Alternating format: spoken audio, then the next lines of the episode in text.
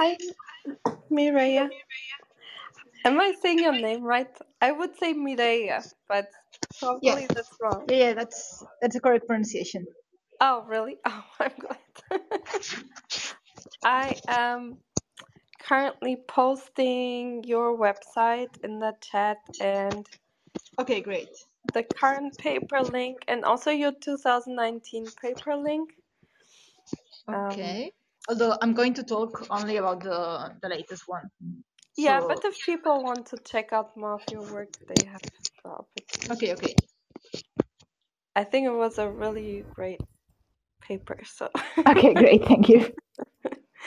and now I'm adding the the presentation, so it should be working. Okay.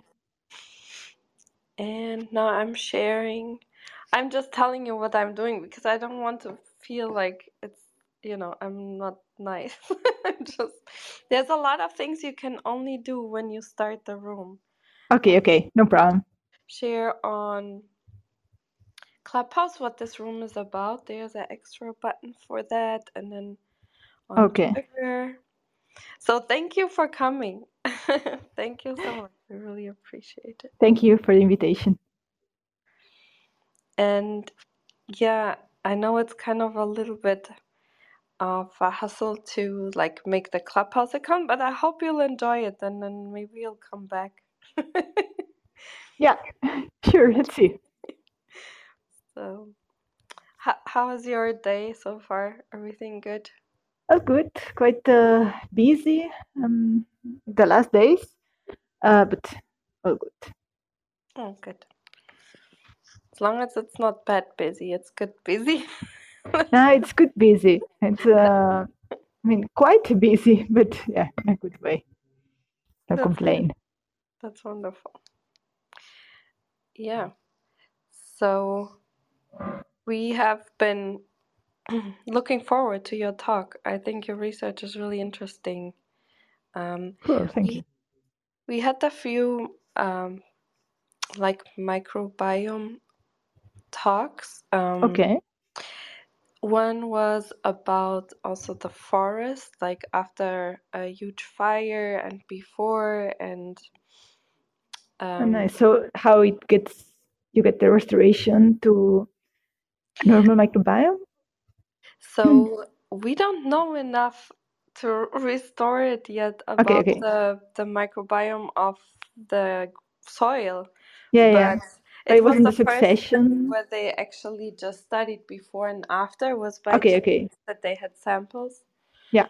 and yeah and uh and um and then we had a couple related to health but i think this one uh your work is way more systematic um um so you know because you have you did already before a large scale kind Yeah, of and with time we are yeah getting larger sample sizes, so indeed we can get more stable results and uh, yeah be able to replicate better our results. yeah i think is yeah what we need. yeah i think it's really unique um, that you have such large scale data sets. So Yeah. that's really exciting. So yeah, it's really great. And we'll start in around four minutes. I'm I'm almost about to ask you all the to do Okay. a short interview before before okay. okay. it's hard to to not like to stop okay. but yeah. And Good. um, do you? So you're you're a postdoc right now. Are you? Yeah. So are you planning to stay in the lab you are for a while, or? Uh, for a while, yes. Then, uh, yeah, I'm also looking for uh, positions. But um, I mean, there is still a lot we can do in my current lab, so also looking forward to continue. I mean, follow up uh, on on the results we just got. Yeah, for sure. Uh, it sounds like it's a really great um and and well, I don't know, but um based on the work, it it sounds like it's a place where you can make a lot of I don't know, do people give you recommendations to do a long postdoc or short one? It depends so much on Yeah, yeah, indeed. In academia, you ne- yeah, you never really know what's the best. I think at the end, it's I mean, if the right positions open at the right place, right time, that's uh, what would work best. And then also what's used to tell me, "Oh, enjoy your postdoc. It's the best time. Uh, you don't, you know, you're not responsible for all the bureaucracy and everything." yeah, I can understand that, But on the but other well, hand, yeah, yeah, having some more stability would also be good. Yeah, exactly. Um, I agree. Like it's so hard to know what's Yeah, right. You only know afterward. yeah, History is always very easy to deduct what was right and wrong afterwards. yeah. Before you never know. Indeed, after it's much easier. Yeah. And then it all seems to make sense, right? But it could have been completely different. Yeah. So I think we can slowly start and Okay. um, with introductions and so on. hmm And I think people will continue coming in. Um, but yeah, let's just start and go from there. So, welcome Okay. everyone to Science Society, and of course, a special welcome to you, Mireia. It's really an honor having you here, that you take out time of your busy schedule to come here. And before we start, let me introduce you to the audience. Um, so, um, uh, um, Dr. Mireia Valles-Colomer, she is a postdoctoral researcher in Nicola Segata's lab and um, at the University of Trento in Italy. And um, she did her um, she did like two degrees microbiology and computational um, biology at the UAB in Spain and um, VUB in Belgium. And then during her PhD at Raes Lab in um, Leuven, Bel- Belgium, she uh, started doing research in the microbiota gut brain axis and um, she was really very successful doing that and published in 2019 um, uh, really i think very well discussed and, and, and very well known paper that was included in nature milestones in 2019 um, where she also was awarded recommendation for the F1000 Prime Prize, and um, she um, she then continued to be really um, interested in uh, studying the microbiome, and especially how we acquire different microbiomes um, that are involved in health and disease. Um, so I think it's it's a really wonderful um, path and and field to be in. So thank you so much for coming. Thank you. Thank you very much for the introduction. And as I said before we start, we do a short interview. So how did you real like how did you realize that you wanted to become a scientist um, that you are now? Was that something you always wanted to do, or does uh, did the interest for science become came later on with a class maybe or a book you read or maybe somebody that showed you something interesting? Thank you. Thank you. Well, I was always interested in science. I always liked the science subject uh, in school. Um, then, specifically on the microbiome, that was uh, because of um, a course I followed during my master's, um, in which um, yeah, a professor who became my um, master's thesis and uh, doctoral thesis supervisor uh, talked to us for the first time about the human microbiome and to me that was uh, really like something very interesting i mean i was fascinated by seeing how all these microbes that uh, we mostly see as uh, something uh, harmful for us are also living within uh, us and they're actually i mean we cannot live without them um, and that they are so important for our health but at the same time we know so little about them so from that point, I was okay. I want to study this. Yeah, I I understand that um that curiosity there because when I Yeah, heard about it, I thought, oh my God, I wish I was in that cool. So yeah, I totally understand. And for this specific um, project, you know, you wrote a little bit on your website how you became interested to work in this, but but do you have maybe some more uh, behind the curtain story how this project came about um, and how you know it was successful to get grants and or how hmm people came together to do this project. Thank you. Okay, so uh, for my PhD, I, as you said, I studied the microbiota brain axis, which to me was just like something shocking. Like, how can the microbes in our gut interact with uh, our brain? Um, we there was evidence of uh, gut to brain and brain to gut communication, but it was, I mean, hardly unknown how this uh, could happen. So uh, that's uh, where I studied um, during my PhD. Uh, but then toward the end of my PhD, I was seeing how this uh, the microbiome, especially the gut one, was linked to many diseases. Um, so it was very important for our health, but we are missing this fundamental question on how do we get these microorganisms. Um, so that's uh, when I decided to uh, move uh, to Italy for my postdoc to join uh, Nicola Segata's lab, who was developing the tools to um, do strain tracking, to, so um, which is the method that we need to assess microbiome transmission. Um, and that's yeah how I got there. I well, I applied for uh, European funding. I was uh, successful in getting that. So then we started this project um, in like in a very ambitious way, trying to get as many of as many samples as we could. Then we get more than nine thousand. Uh, analyzing all of them was uh, not easy. It was uh, yeah, many many hours. Um, but that's actually what we need if we want re- replicable uh, results. So I'm very happy that after so I joined uh, in 2019.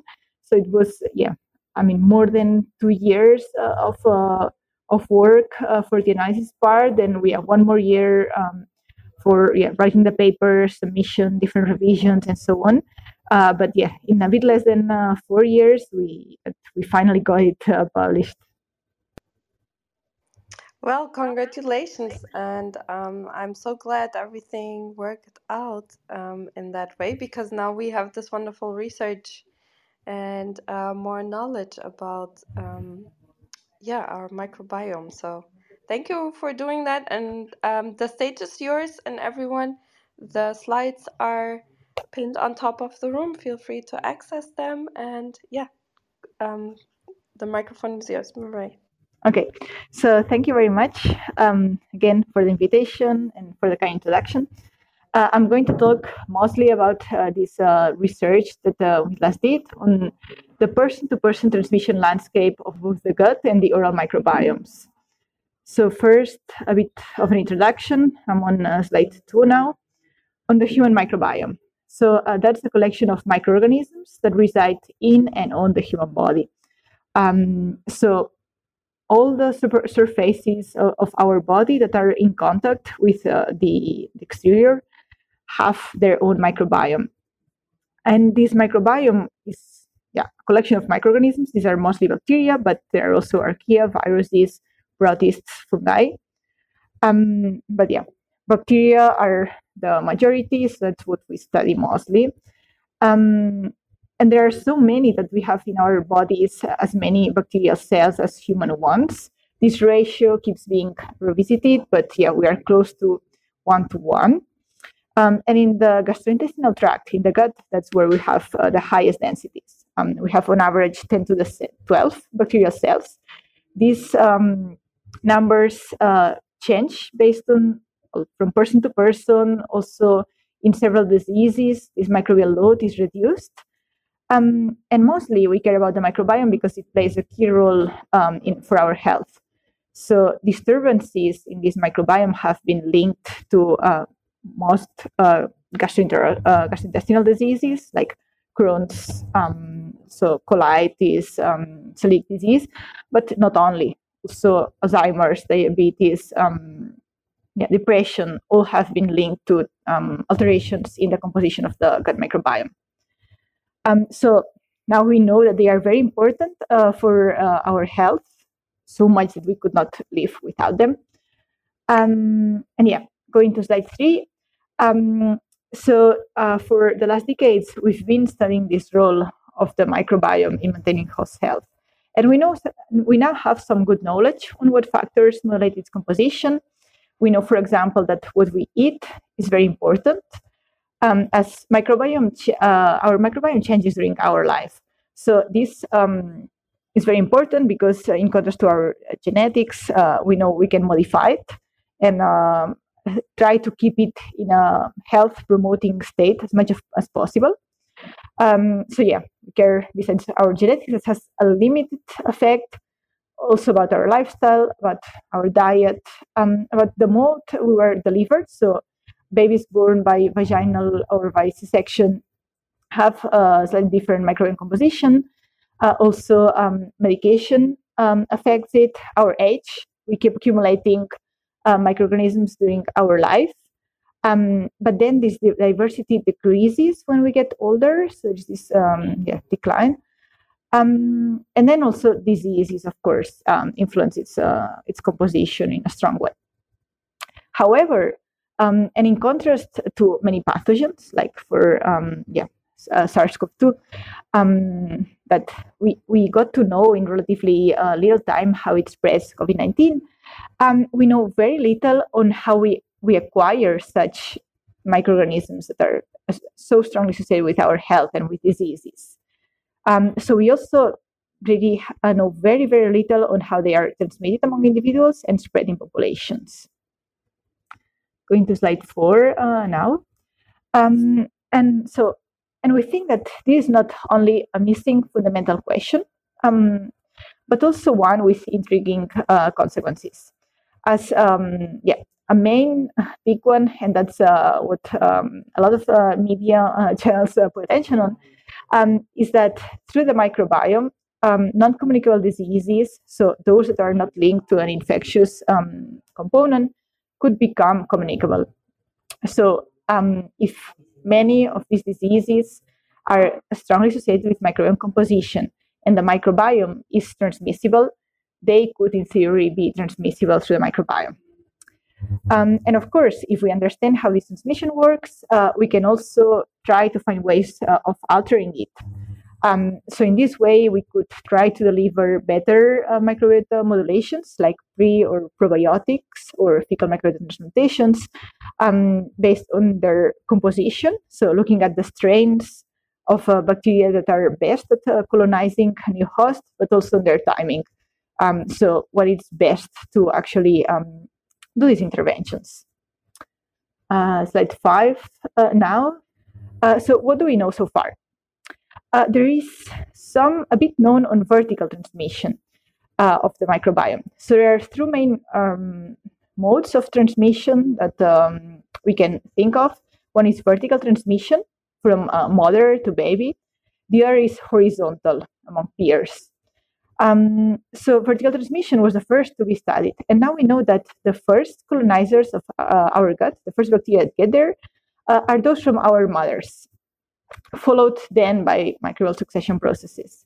And we studied this um, with our lab um, in, um, yeah, in some um, papers that were published as a proof of concept some years ago, um, in which we're looking at samples at different time points from mothers and uh, their babies.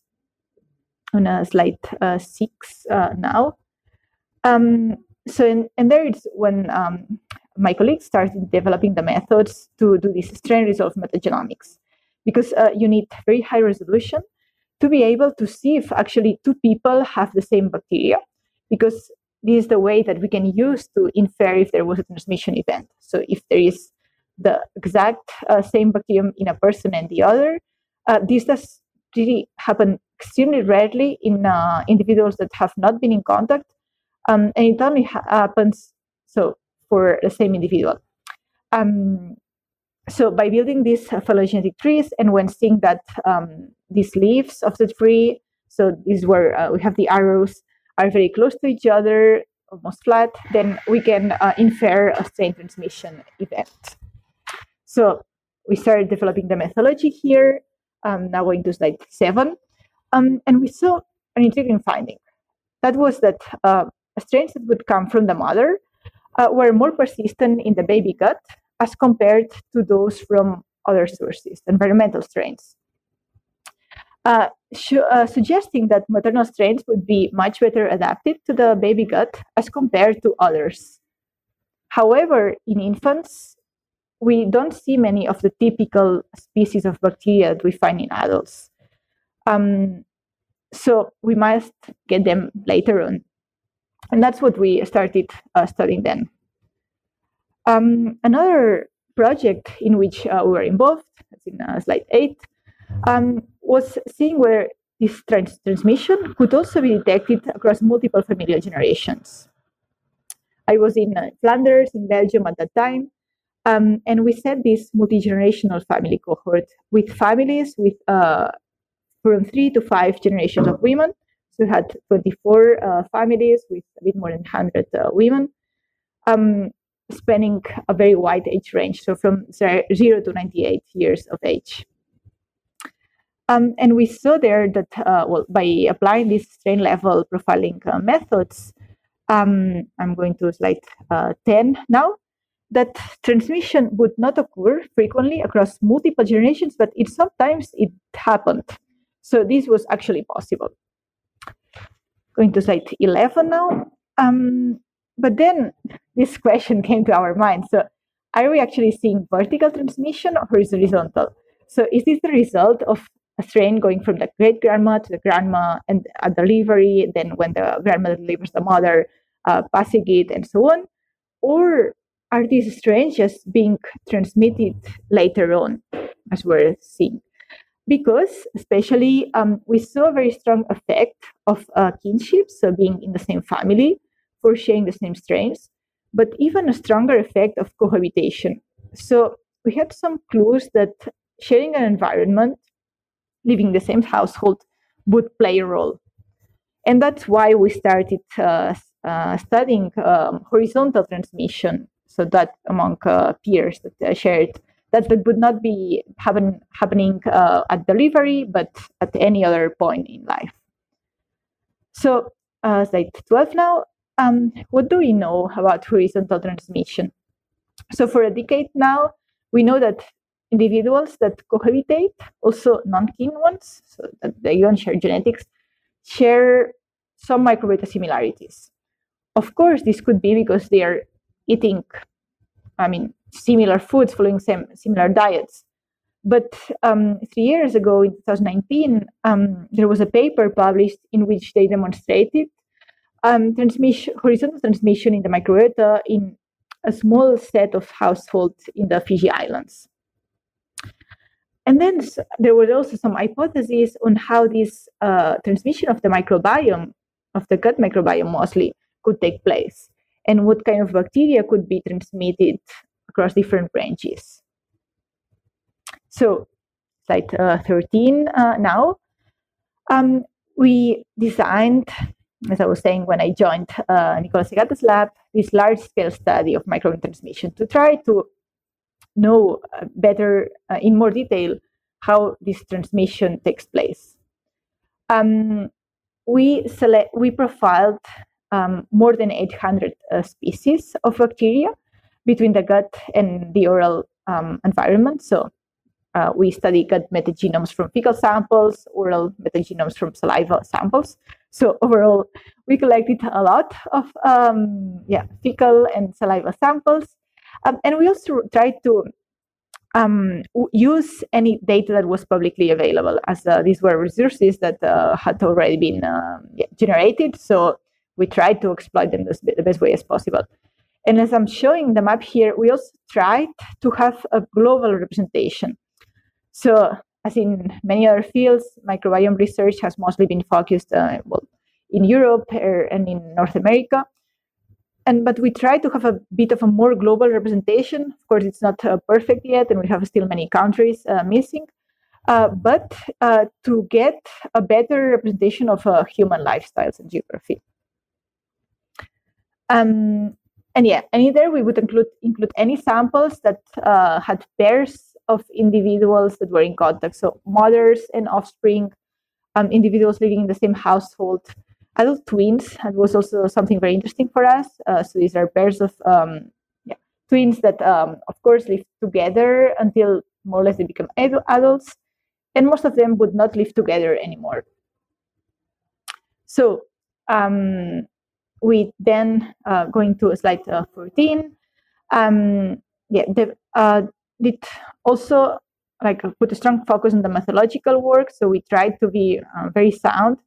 Uh, so we had to see uh, when we could say there was the same strain in two samples. So um, because of course all our work was um, computational, so we are getting these samples, we are sequencing, we're accepting the DNA from there, we are sequencing all this DNA, and then we have to make sense of them. Um, and yeah, uh, an important question here was, uh, okay, when do you consider two bacteria that are found in two samples are similar enough to consider that this were, there was a transmission event? Um, and yeah, I'm not going to get too much into detail here, but yeah, there was a lot of focus on um, having these uh, methods as, um, yeah, as, as accurate as possible. Um, and that will be so. Going to slide 15 uh, now. So an interesting gradient. So we saw samples uh, for from the same individual. I mean the gut microbiome panel out, uh, which share the median 87% of their strains. So if you take, if I give a sample now and another one in three months, or uh, we're doing here uh, less than six months in general, um, a lot of the strains would stay would still stay. So, uh, and we know actually the microbiome tends to be very stable, except if there was some perturbation, like um, an antibiotics course, for example. And this was followed by mothers and offspring um, pairs, then um, individuals in the same household that uh, share 12% median of their strains, uh, then uh, adult twins that would not live together anymore, or individuals in the same village so that they share some environment but not as close as uh, cohabitating. So these were in both cases uh, 8% as a median. And finally, individuals in the same population or in different populations that would never cross each other, then there is a zero um, strain sharing rate. So zero of their strains uh, shared, which makes sense. On the oral microbiome, we saw even more strain sharing, um, together with some distinctive patterns that I'm going to discuss uh, later. Uh, so yeah, slide 16 now.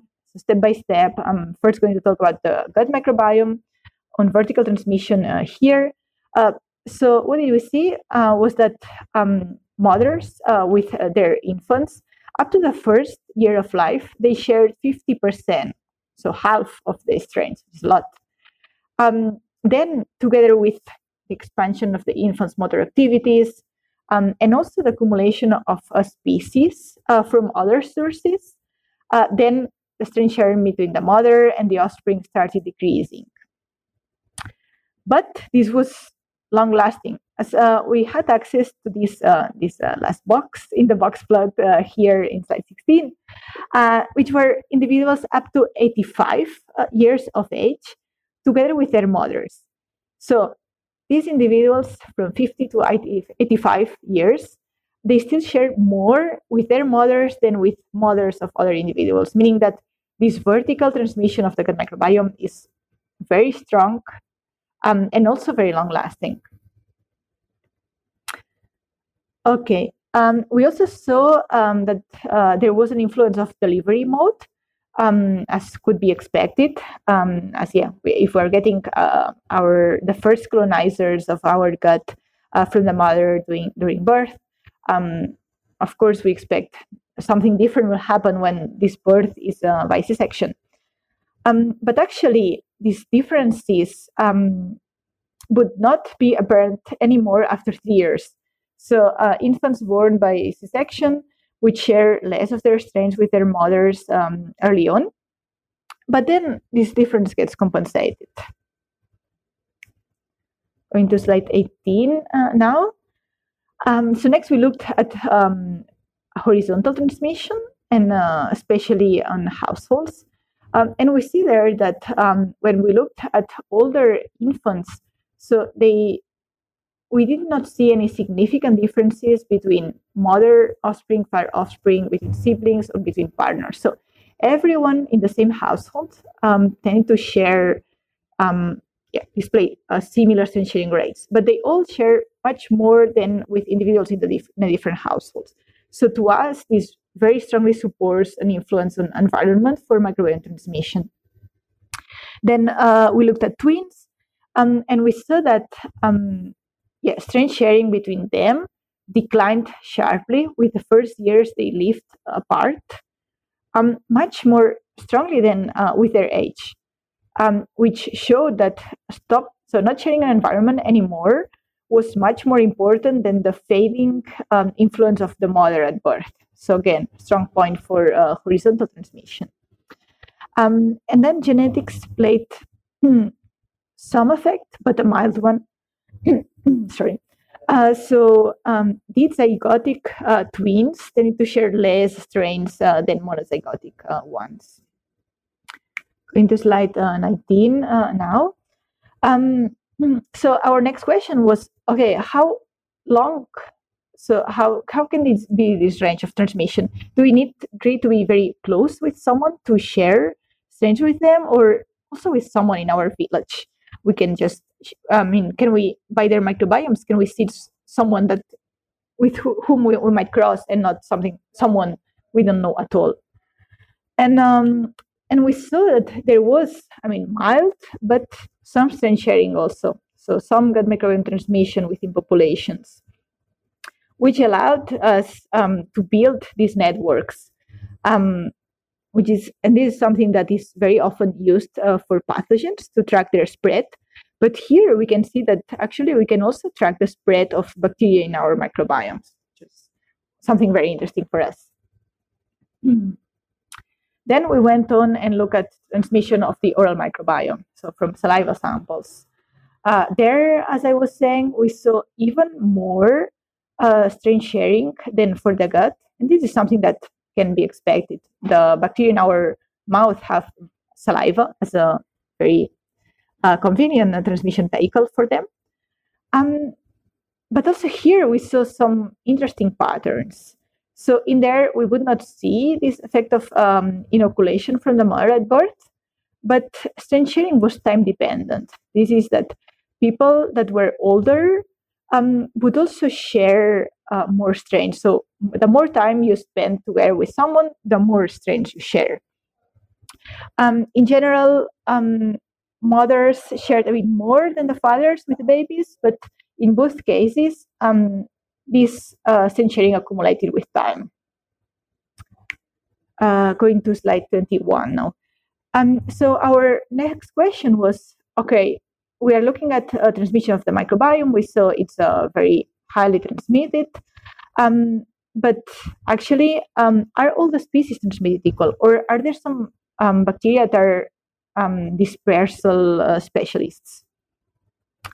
Um, and we see that indeed, so some species were better than others at being transmitted. Um, and but their transmissibility, their ability to be transmitted, was highly consistent across data sets which to us points us um, transmissibility being a specific trait of this bacteria. Um, so we tried to assess it uh, better and uh, and to see uh, what bacteria would be more often transmitted across each transmission modes. And we saw, for example, that for uh, yeah highly uh, vertical transmitted species, so species that were very often frequently um, transmitted between mothers and babies, were bifidobacteria, which are very typical bacteria in the infant gut, but also less usual bacteria like Bacteroidetes or Akkermansia, uh, bacteria that has been strongly associated with obesity. Um, in and then in households and also in populations, so the bacteria were mostly transmitted horizontally, we saw many uncharacterized bacteria. So many of those, they did not even have a full name. So you see here some code. Um, which means that these are bacteria that we are studying um, with metagenomics, so with computational methods, we can um, there look, uh, I mean, identify a genome of a bacterium, but these bacteria have never been grown in the lab, so we know very little about them. And uh, and yeah, seeing that these are among the ones scoring as most highly transmitted tells us that we should really study them and see um, yeah what they do to our health. Um, and something similar happened for uh, the oral bacteria that were most transmitted. In there, uh, as I was saying, for the oral microbiome, uh, we saw mostly horizontal transmission. And actually, we also saw there that uh, some species were highly consistently, so consistently transmitted and highly transmitted um, in the different modes. So there are th- these bacteria, these three bacteria here, um, also them, they have a code, they don't really have like a species, uh, a clear species name, um, that are very poorly characterized. And these are the three ones that are most commonly spread. So um, yeah, we are now trying to study them better in the lab. I'm going to slide 23 now. Um, so our last step was trying to see if some phenotypical properties of these bacteria, of the ones that we know, or um, yeah, for the ones that um, have never been uh, cultivated, we tried to predict these uh, properties um, based on their genomes. Um, so seeing if those properties would explain their transmission dynamics. And we saw some patterns. So it seemed that gram-negative uh, species, so these are, um, uh, this is a classification of bacteria, uh, gram-negative ones tend to be more resistant um, to, and tend to survive better in the environment they need to be better uh, transmitted um, between both mothers and babies, so vertically and uh, and in household. But then, if um, if we looked at the species that um, could be transmitted among people in different households, so these um, longer ranges of transmission, these were mostly mostly spore-forming bacteria. So bacteria can form spores as a resistant mechanism for survival and also mostly were are tolerant. So many of the species in our gut are anaerobic, which means that they just die in the presence of oxygen. Um, so this is something that makes it difficult for them for, to be transmitted. But the ones that would tolerate oxygen, are tolerant ones, would um, be much more often uh, transmitted uh, in different from between individuals in different households. Um, and this is another study in which um, we also assessed um, what were the determinants of microbiome engraftment in fecal microbiome transplantation. Because we saw there that uh, the, uh, when yeah, FMT is performed, the more bacteria from the donor engrafted in the recipient, the better the clinical outcome would be. Um, yeah, that was also a large study um, in uh, yeah, many different uh, countries with different diseases. Um, and we saw also there that mostly um, yeah, gram-negative bacteria and in general, properties of the bacteria that would determine uh, their survival um, would be associated with their better engraftment. So we are seeing some consistent uh, results uh, here. So and, and it's actually actually a nice control for us because um, the, when we look at person-to-person transmission, um, that's the joint effect of uh, for bacteria of surviving the environment and being able to colonize a new environment, a new host, so a new gut. In contrast, for FMT, we are putting artificially these bacteria there directly, uh, so they just need to colonize. Of course, they are there in a sick um, person, so there might be some different properties.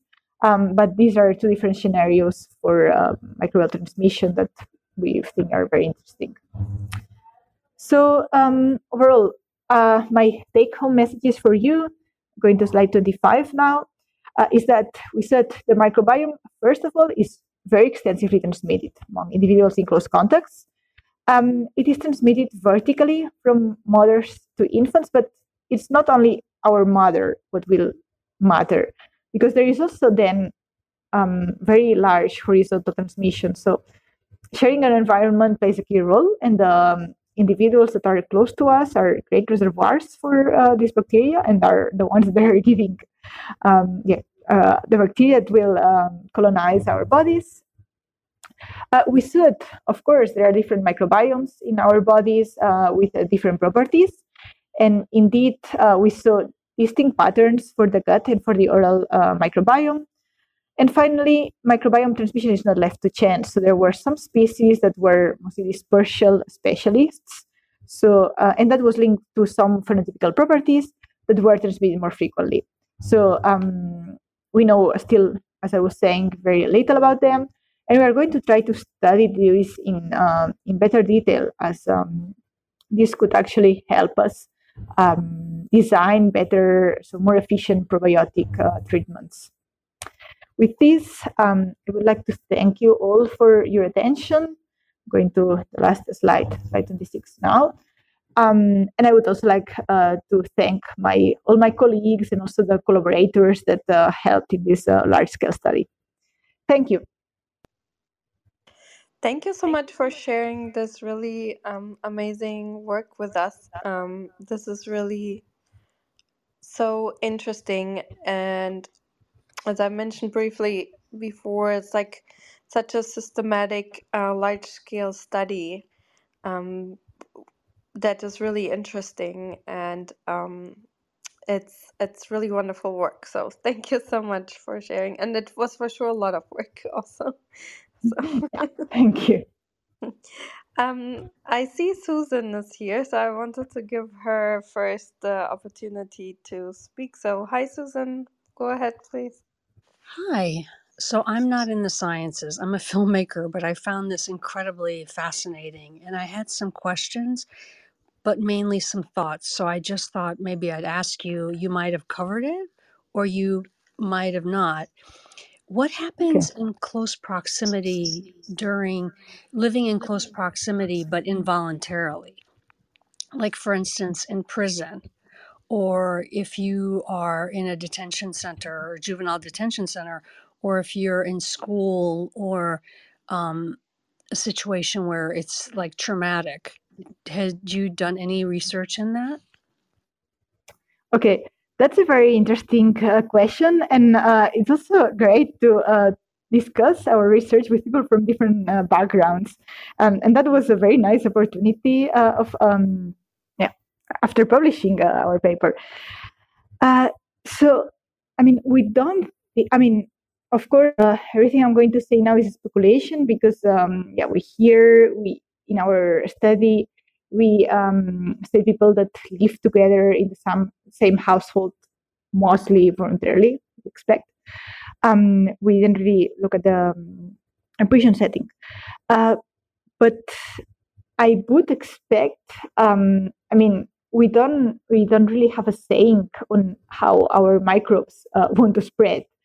So I would expect them to, I mean, take the I mean the most advantage they can of um, of this uh, new proximity, and then just yeah spread also there uh, with uh, the other individuals that they would have in close contact. Uh, very interesting. Um, could I just follow up with one more question? Yeah, sure. Um, in terms of uh, uh, viruses, were there any thoughts in terms of like because of the pandemic and the things we're going through, and possibly additional um, viruses and um, viruses that are not responding potentially to antibiotics?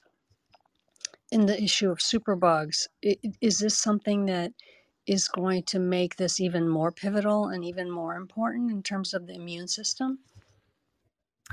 Yeah. Uh, so um, I have to say, yeah, our research f- focused mostly on uh, bacteria because these are the most, um, yeah, most of the, our microbiome is made out of uh, them. Um, in that case, uh, yeah, there there is of course uh, some of these bacteria in our microbiome that are associated with our health, others that are more disease associated.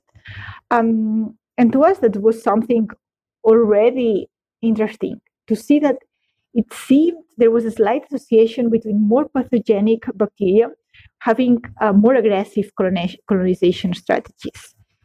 Um, we then look at um, yeah, bacteria that were resistant to antibiotics, uh, but that's um, an interesting follow-up. We are uh, now looking more at the role of this transmission in different diseases.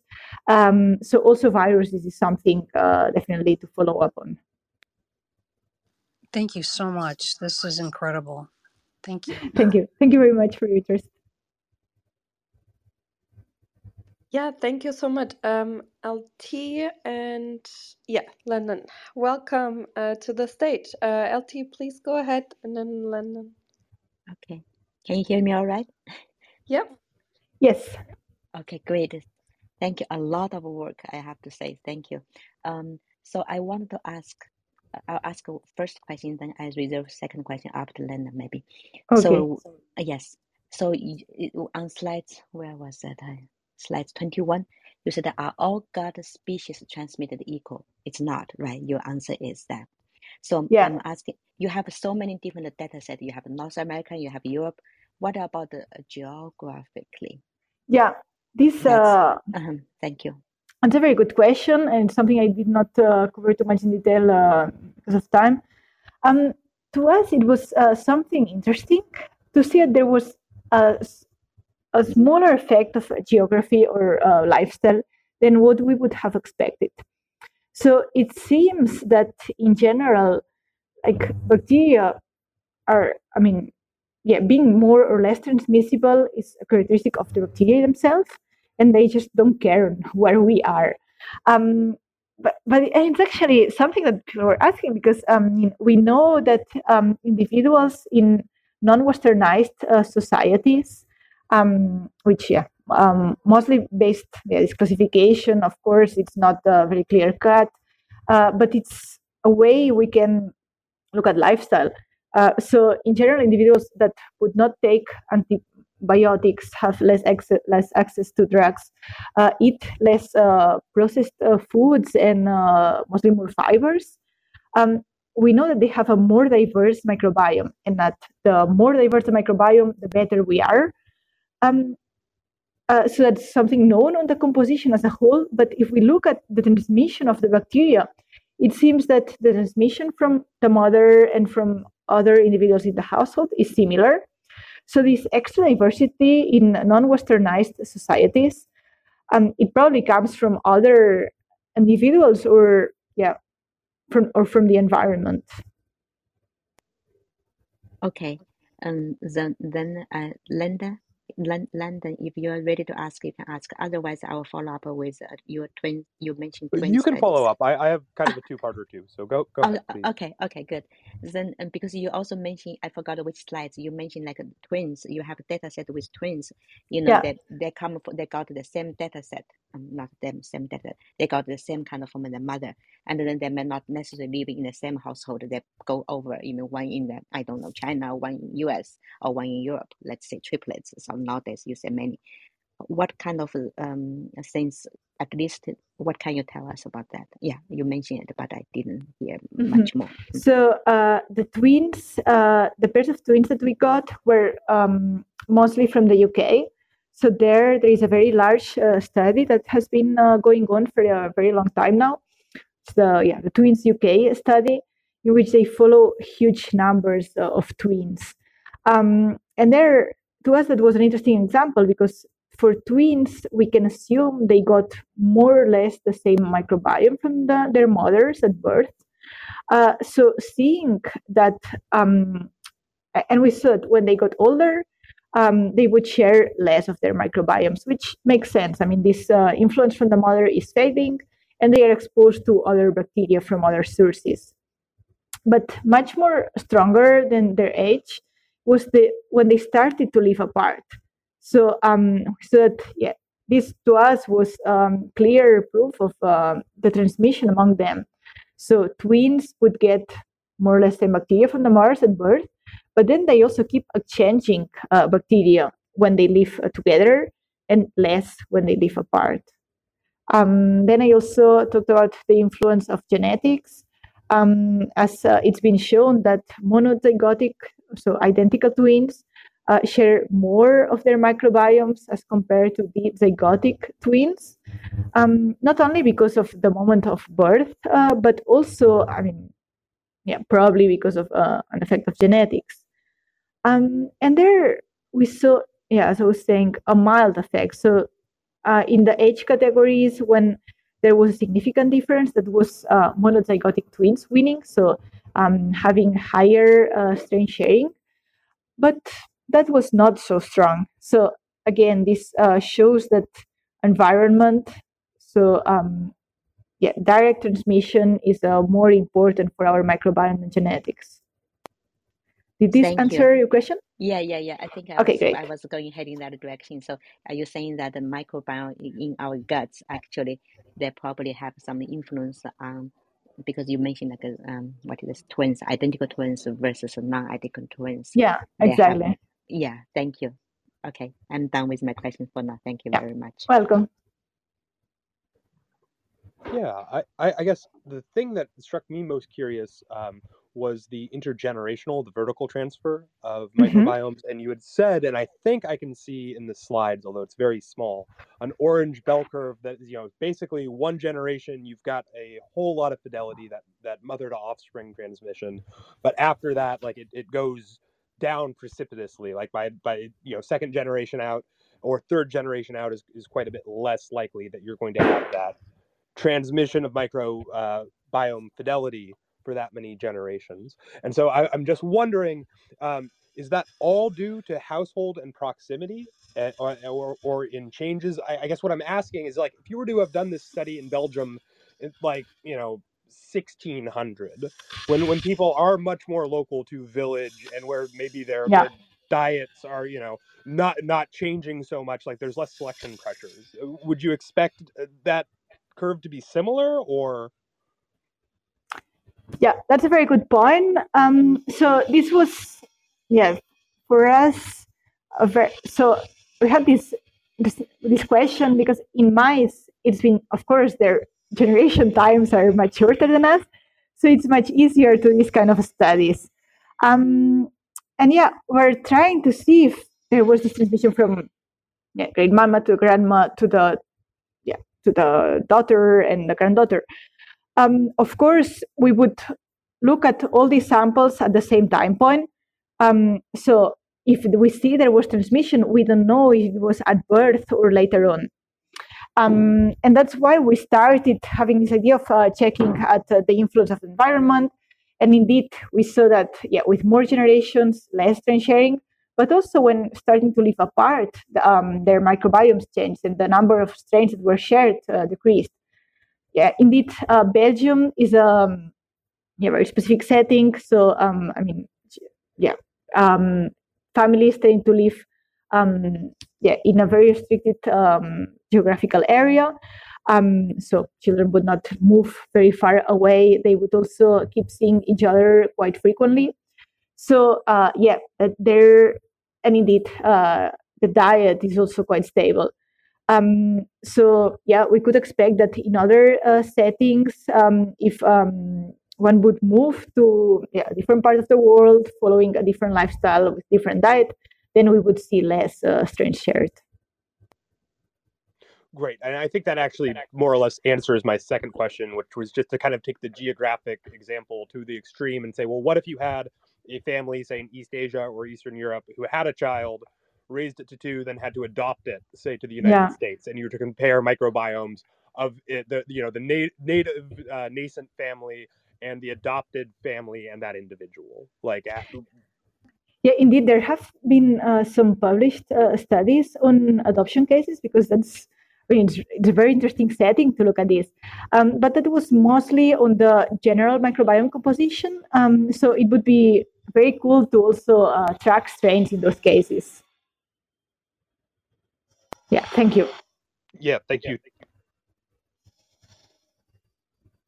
Yeah, thank you so much for all these questions. Um, it's really interesting. And then Elizabeth in the um, in the chat shared um, if you take a probiotic strain that has very high engraftment rate, would you only have to take it once, or um, does it? I guess probably if you take those supplements, is it um, similar? sticky like that it stays in your system like uh, human to human um, transfer So that's a very good question, and that's that would be the ideal case. the The real answer is that I mean we we just hope this uh, treatment would be more efficient because I mean we know that for now probiotics don't work very well or as good as we would hope for, and um, so yeah, if this they have a much higher engraftment rate, we hope they will yeah, more stably colonize uh, this microbiome and have a stronger influence. Of course, the microbiome is a dynamic environment, so I mean, taking it only once would make it hard for specific bacteria to stably colonize. But hopefully, we will need to take it yeah, less often or in smaller quantities. Yeah, thank you. Um, and um, do you so so my questions as probably a lot of things were asked for the future. Uh, what's the the next thing you're going to analyze? Because you alluded a little bit to antibiotic resistant treatment. Um, is there maybe a prediction um, study going on that you can maybe um, assess vulnerabilities in families, maybe, and kind of uh, in the future treat this, you know, since birth or so? Um, or um, is that something maybe that that would interest you study in the future? Yeah, uh, certainly, and um, yeah, and in general, association with disease. Our study uh, was on generally healthy individuals um, as a first study to see how transmission of the microbiome takes place in normal situation. Now we want to look at um, the association with disease, especially uh, on diseases that run in families. Um, see what's the role of the microbiome. So if microbiome transmission would have a role in also um, transmission of the disease, uh, this would be something certainly important for us. And the other, well, another point is, um, yeah, other sources of transmission. So so far we looked at individuals in close contact, but we think that, for example, also pets could be good, uh, interesting reservoirs. So um, just trying to expand the picture of transmission more, both um, yeah, uh, in general and in disease uh, settings. Yeah, that's interesting. Um, I think that will be really interesting in the future to learn about disease states. And um, do you think, like, this is very, um, you know, very speculative, but you know, we have kind of trouble, especially in mental health disorders, since you know your previous work uh, was kind of involved in mental health. Also, um, we have kind of trouble making a genetic link. Um, it's a very low percentage of the genetic component. Yeah, indeed. Um, do you think that the microbiome will hold a better causality relationship uh, than genetics? It's uh, yeah, I don't know. yeah, that's what I would hope for, and in some cases it it seems so. Like as for the microbiome itself, I mean, genetics play small role, but not, I mean, just a small one. So uh, hopefully, yes. I mean, of course, I think these diseases are multifactorial. Um, the microbiome will not be the only answer. We'll have to, um, yeah, design treatments um, trying to focus on the different factors at once. And um, so, yeah, microbiota modulations might help, for example, the current, uh, so increase uh, the the efficiency of the current antidepressant treatments, for example. I don't, I mean, I don't think they will replace um, any um, therapy, but they could hopefully complement them to get, uh, yeah, better efficacy. Yeah, interesting. And then would you would you be interested to see how maybe different microbiome structure could also affect gene expression in the in the human because there's a lot of you know epigenetic gene expression work going on, also related to disease and health and aging and so on. So, do you think um, that maybe the microbiome would influence that too? And are you also thinking of looking into aging if people with a specific microbiomes maybe um, age healthier than others?